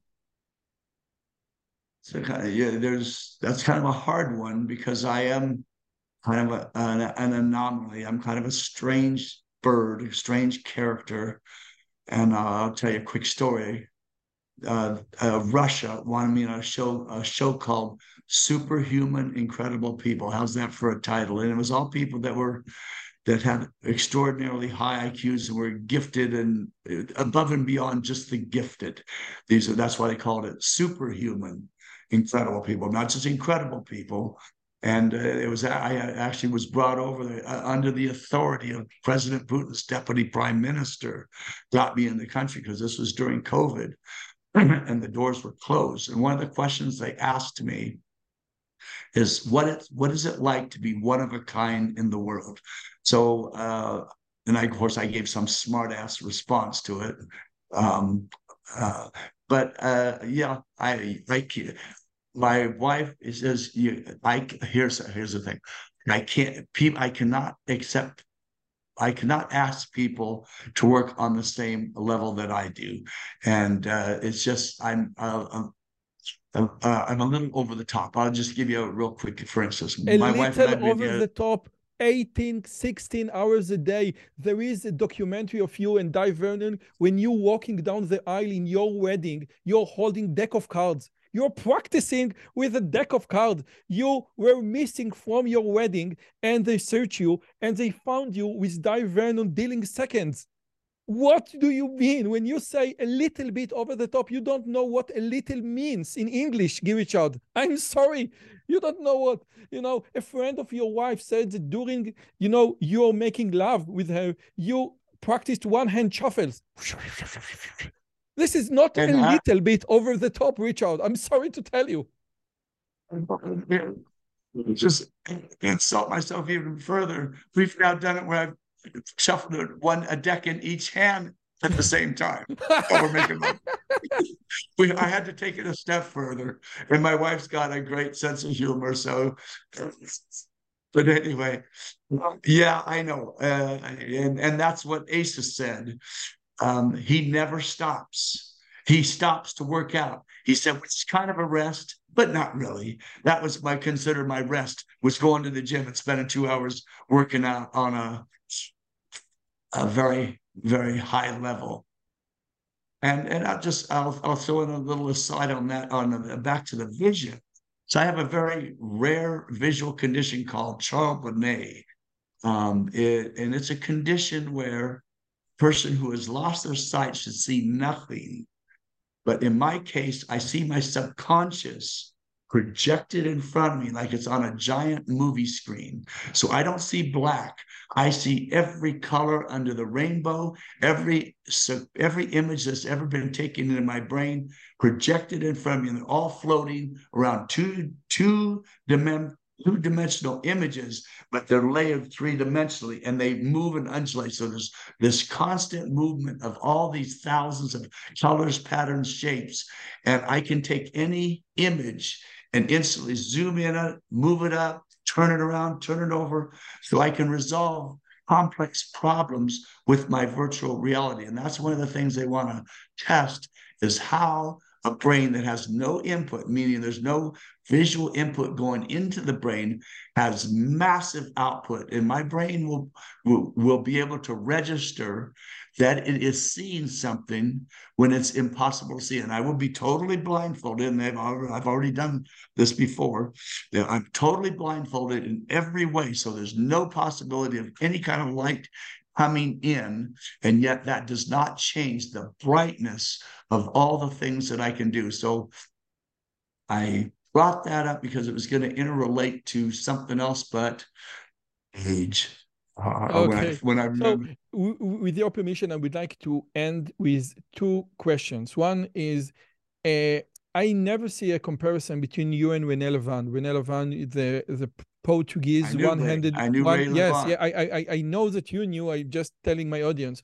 René Lavand was a one-handed magician, and he wanted to be a magician. No, he was a magician, and then he lost his hand. And all magic in all magic books were written for people with two hands, and he had to reinvent everything from scratch. This is, I think, in one of his books, he says that he had to reinvent everything for a one-handed magician, and he could do things with one hand that. Uh, normal magicians cannot achieve or accomplish with two hands. And it seems that there is a base to, com- to compare the work of Richard Turner as a blind magician and the work of René Lavand as a one-handed magician, both very accomplished, very talented in the top of the field. What's your take on that? Because I'm sure that you know during you know uh, uh, in the, in the past you you you thought about it. You know what's the difference and the similarities between the journey of René Lavand and your journey? Ray uh, was an amazing guy. I uh, loved him. Uh, he would always say, "You are my hand. Uh, you are my my right hand," and I would say, "You are my sight." That was just one of the things we said back and forth to each other. We filled each other out. I have a, another friend who's a friend who's similar to Ray Lavand named Monty Gilbert. Now he has less than Ray had. He has no hands. He has two fingers on one hand, and he's doing beautiful card work. He's probably about in his 30s now. Uh, Monty Gilbert. You have to watch for him. But with Ray, uh, I think we both had a similar drive. We were not going to go down, and he he figured out his ways.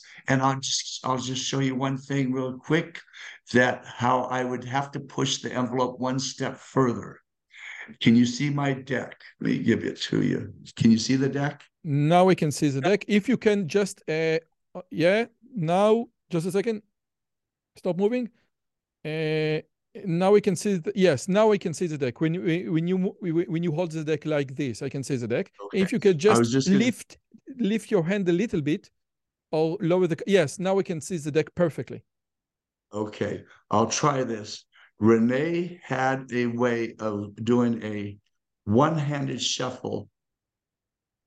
Okay and he would strip the cards out by putting them on the table. Yes, on the table. I'm, I'm going to start this over again because, um, like I said, I should have gotten this. What we are witnessing right now, just a second for my audience, what we are witnessing right now is a one-hand false riffle shuffle. Okay, this is a riffle shuffle done with two hand, with one hand, and then the two halves are stripped away. Okay, so I'm just going to explain my audience what we're about to see.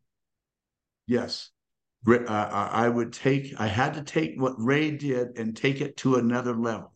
And this is a shuffle. You can see it, uh, the cards being shuffled together. And then I actually would strip them out, bring my hand, I'm going to take the cards back apart and put them back together. When René did it, he actually had to use the table to strip them out. So I took it, I have I took it one step further in that I did I accomplished the whole thing within the hands. And when René saw me do that, he had to admit that's much better. And he was going to say, Can I do that too? I said, Of course. But, um, uh, but I anyways. never, I have never seen René does it the way you do. I, I, whenever no, I saw René on the table, he, yes, shuffles it and then he takes them everything. out off the table. Okay, and the last question that I would like to ask you: there are many stories that you shared on the documentary and on the mafia and Mr. Diamond. I'm not going even to start with the Mr. Diamond story. I'm going to uh, to oh. to give a link, but this is a, a, a mind blowing story. Is there any particular story that you haven't shared up until now uh, in the documentary or in other places and said, mm, this story I have never told anyone about something from my past that you said, mm, I wish I could tell this particular story. Two very famous contemporary cardmen. I won't use their names because they're still alive and um, people would know who they are. They're very accomplished cardmen, and they came to me and proposed me to play and cheat against some Asian guy, big high player, and they wanted me to do this stuff. They said there's not five people in the world that understands what you're doing. And they came and that uh, they said, "Will you consider it?" And I said no. So they did not give me the details of that particular offer. But if I said their names, their uh, the people in the states here would know it, and of course they would probably kill me for uh, sharing it or denying that it ever happened. But I I did have one witness when it did happen, and of course they were witnesses to each other. That's one. This other guy I call well, I'll just call him by his name, his initials, RD, and he one of his uh, partners was one of the Bonanno family out of New York, which is one of the five major crime families. And uh, that was one of his partners. He's, he, he, he asked me for years to come deal at his game. He said, You can do by yourself what it takes four of my mechanics to do combined. And I kept turning him down. One time he said, Just come to one of my events. And I said, okay. So I was his guest and I was driving in his nice little limo. And as we're driving up, he said, I have to tell you, everybody here own mountains. That's a euphemism, meaning they're all rich. And in fact, the place we went to, the guy literally owned the mountain. So we're going and uh, we're going up this mountain. The driveway was probably about two miles long. Halfway, you came to this two story guardhouse. So we had to check through the guardhouse. Then we come up to this big mansion and uh, huge, huge man, huge mansion. Go inside, and when we walked through, and then when we got into the one area, it was like I walked into a Las Vegas casino. Everybody in there had stacks of hundred dollar bills. Everything was all cash. And it was the minimum bet was a hundred dollars. So everybody was walking, we're walking around with stacks of hundred dollars bills in their hand. And there were crap tables going, blackjack tables uh, going, and roulette. They had a, a a okay. table piled full of cocaine. They had open bar. They had nude dancing girls doing pole dances. Uh, and I, I, when I walked in there, I said, I have entered the den of iniquity. And I thought, I, and I thought, I'm not going to be able to get out. I can't just turn around and leave. So I decided to find out what artifice his his uh, mechanics were using to take the money at the tables. So now I'm standing behind one of the blackjack tables, and at that time I could I could perceive images out of the corner of my eye like I said, it was a blur, but I, I, my, my brain filled in what it, it could not see. So I'm looking out of the corner of my eye, trying to de- determine the artifice, and the the person was doing a second deal with a peek. Okay, so I'm standing there, and all of a sudden, the guy sitting at the table turns to me, goes, "Hey, Richard, it's me, Joey. You've been to my place in La Costa." The Costas where the mob had their beach houses, okay? He goes, Yeah, you're not playing here, are you? I said, No, no, Joey, I'm just a guest like you. He goes, If Richard's playing, Joey's leaving. And uh, if I would have been at the on the other side of that table, he would not have been quite so nice. If I was lucky, he may have just cut my hands off or cut my throat. And but I was just sitting there uh, behind the table, not dealing the table. But that's a little quick story for you. Wow, wow, wow. Thank you. I, I don't know how to thank you for your time and effort. We we just had two hours of brilliant, amazing, inspiring stories about your life and about practice and about you you know i i i consider myself a, a, a guy who likes to practice and i carry the deck of cards and i you know practice in the second deal and and and and, and bottom deal. And i have i practice like juan tamariz. I have this uh, three side mirror and and they love to practice. But you know witnessing your practice routine with uh, just it let you think how accomplished and persistent and a man can be. That a man has no limits.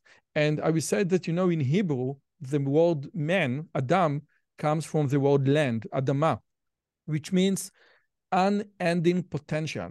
The man has unending potential and i think that you go to church so so you get the the gist a man was created with unending potential. And I think, you know, witnessing your life, witnessing your work, and chatting with you for the last two two hours demonstrate more than everything the idea is that a man has a no ending potential. Yes, and that is so true. Man is only limited by his own imagination. Yes, and uh, one thing that uh, if you believe that you cannot do it, you're absolutely right because exactly. what... that's why you limit yourself. If you look at yourself look at like you said we are created. We are created in the image of god and god created god took dirt created an eyeball. Man took dirt and created a camera.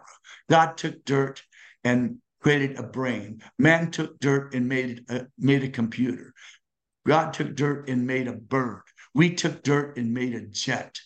So our our abilities are unlimited. We are a small version of the grand master. This is great. And what can I wish for you? I can wish you grandson. I can wish you, know, Asa get married and you get, you know, I don't know if your grandson will be the queen of spade or the granddaughter will be the queen of spade, but I wish you a, a happy marriage, a good health, many, many new brand unsealed deck of cards, many whooshes sound of a one hand shuffle. And next time, have you ever been in Israel? I've been all over the world. Israel is the one place I have not been to, and it yes. is on my top of the line bucket list. So please, please, please, please, I will email you uh, my personal uh, phone number. Please, when you visit okay. Israel with Kim, it will be our true pleasure that you come and visit. We live in Samaria, which is like the Samaria, when when the Israeli story in the Bible was created. So Richard, thank you so much. Thank Kim and thank you for all the things that you contribute to our beautiful art called magic. Roy, it was my honor and my pleasure, and I'm so thrilled that you have invited me. And just for the record, I've been a big fan of Israelis in Israel. Our church has paid, we have uh, has paid to relocate 25,000 Israelis from Russia to Israel. So I'm a big fan of Israel this is great. And as Israeli, I hope I, wa- I wasn't too rude interrupting you. But again, I, I, I told you in advance, I can't, you know, I can't say, I can't signal anything. So I need to interrupt. So I, I, I, I truly sorry if I interrupted your stories oh, too I much. Did, I never, you, I never thought you were interrupting at all.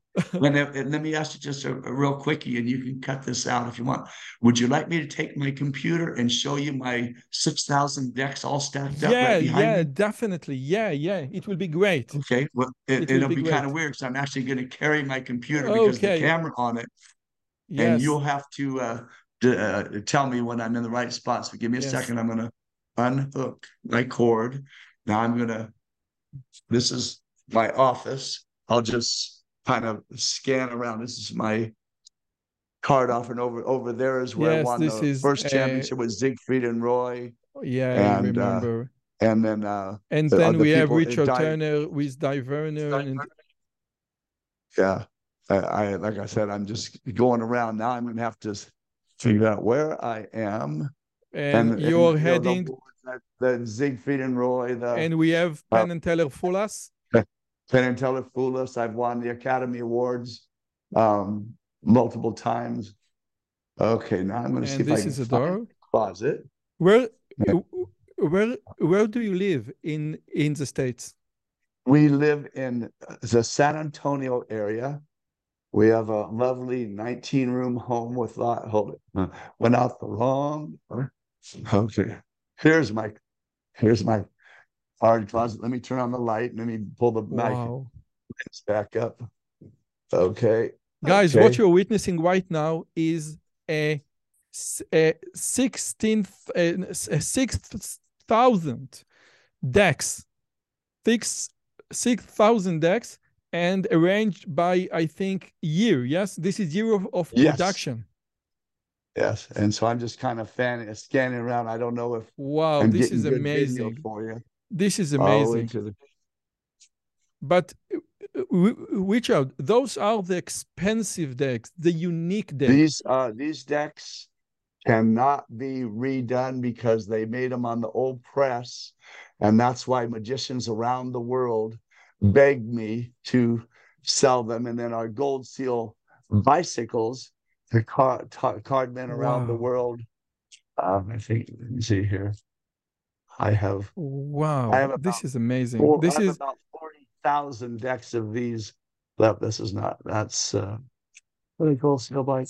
No, this is a gold seal bike. When they have the gold seal on it, um, that means there's actually a card in there that says tested and approved by US by Richard Turner. I'm so embarrassed that I showed you my second poker playing card. Ah, now, I, now I never saw a showed me- I don't know. Are you familiar with this kind of deck? A second that, that like it, Oh, yes. is a little bit cheaper.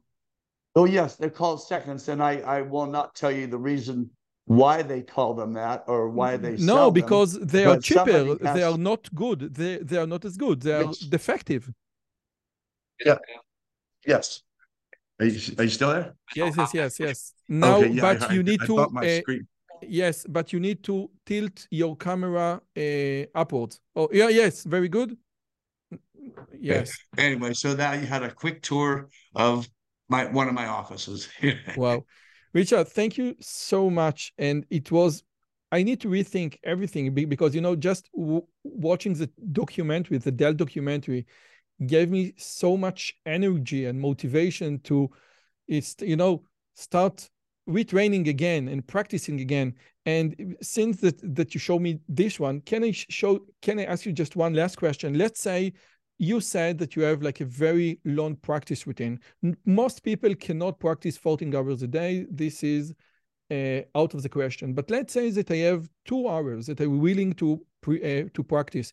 Uh, as Canio said about you know how he practiced. Let's say that I want to practice uh, two hours a day in your in your opinion what is the best way to do it just work on one single slide or just move to from one slide to another slide to another slide what is eh, how would you suggest a magician that want to improve his technique to uh, practice That's a really good question.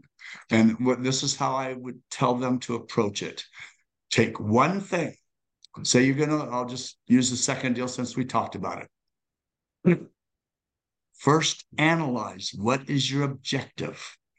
And then you take your hands and you start making those hands move and do the movement that you're trying to learn, the sleight that you're trying to learn, and you practice it in super slow motion, super slow motion. You'll sit there and you analyze every exacting element of what that what those hands are doing and you practice it until you decide yes that's what it should look like. Don't rush it and practice like this. Super slow motion analyzing everything that you're doing And then you slowly will speed it up. And then what I do is I turn it into a subconscious habit. In other words, I'm walking in the grocery store. I'm just pulling out a second, put it in back, pull it out a second, deal it, put it back in the deck. I'm in the movie theater. You know, I have my little, I call it my survival kit. It's a little close-up pad with rubber band on it for with a deck of cards, put it in my lap, practice everywhere I am. As soon as I get in the car, practice to pull out my PAX pad. Before I even put my seatbelt, put that on my lap, put my seatbelt on. Okay. So that way you can practice anywhere and everywhere.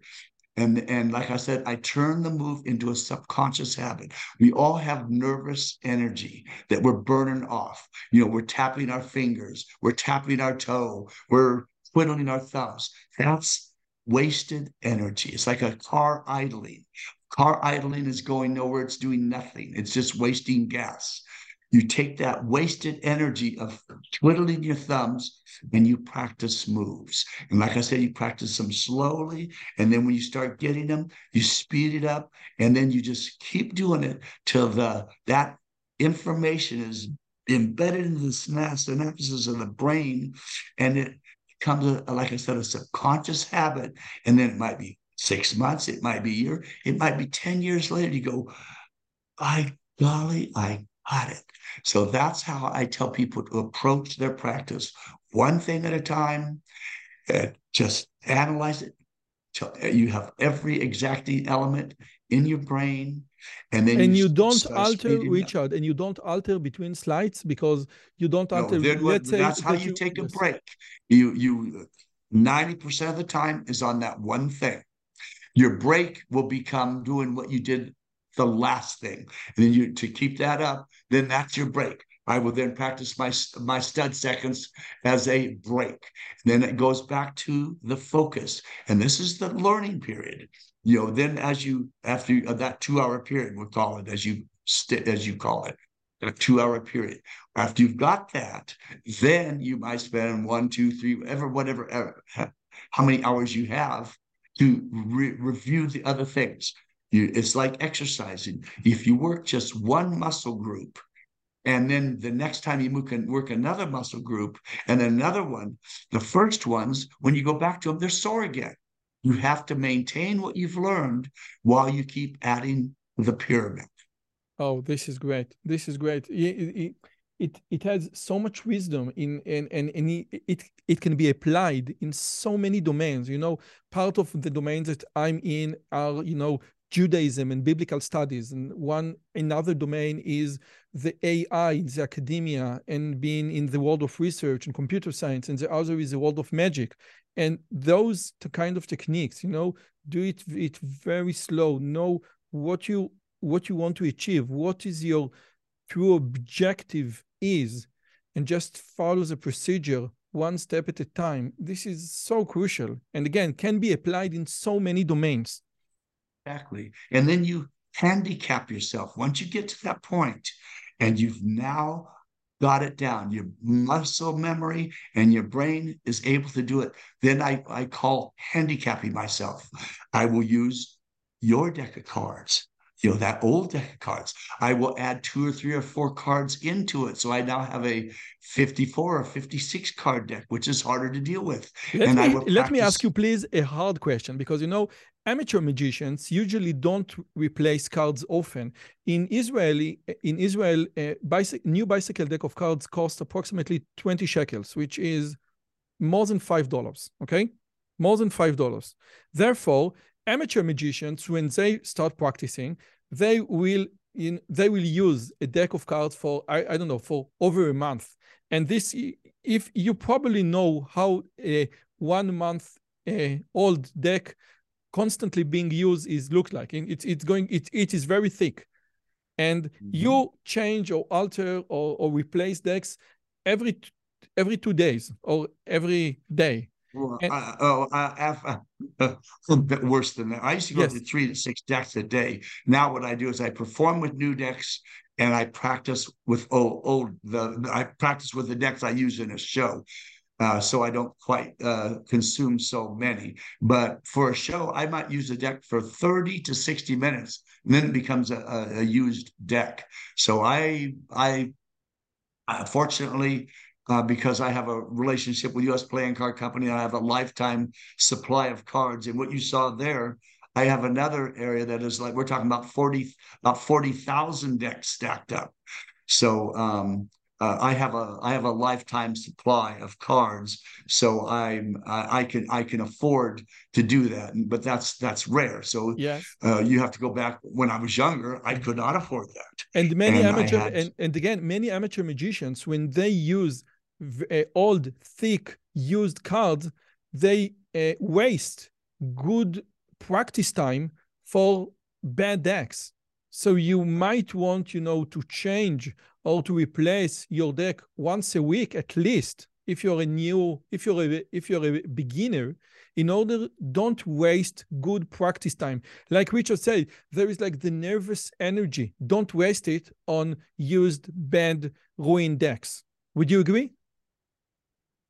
And I, what I would do is I'd have uh, three decks, and pretty much anybody can afford three decks. One is that old deck. Two is the medium one. The third one will be your performance deck. If you're talking about a real a low low budget, so you practice with your medium deck, and then when you want to handicap yourself, you practice with your ugly old deck. And if you can do it, if you can do that second smoothly with that old deck, then when it's time for performance, you duck, you jump ahead to that that nice deck. new clean deck and you use that for your performance the medium for to make sure you're getting your you're able to do your skills with a with a newer deck and then you handicap yourself with the old deck Okay. Richard, I, I think that I wish you everything I could. I know what I wish myself. I wish myself that in the near future, I would be able to see you personally. I won't shake your hand because you don't like being uh, shaking people shaking your hand, but I will give you a, a big hug, big Israeli hug hug. is accepted Yes. So thank you so much. I wish myself to meet you in person in the near future. It was a wonderful, wonderful conversation. Thank you so much again for your time. Uh, roy it was my pleasure and again thank you for inviting me on and and all the nice things you said i'm, I'm very honored of that and it was a real real real pleasure for me as well Okay. Thank you so much.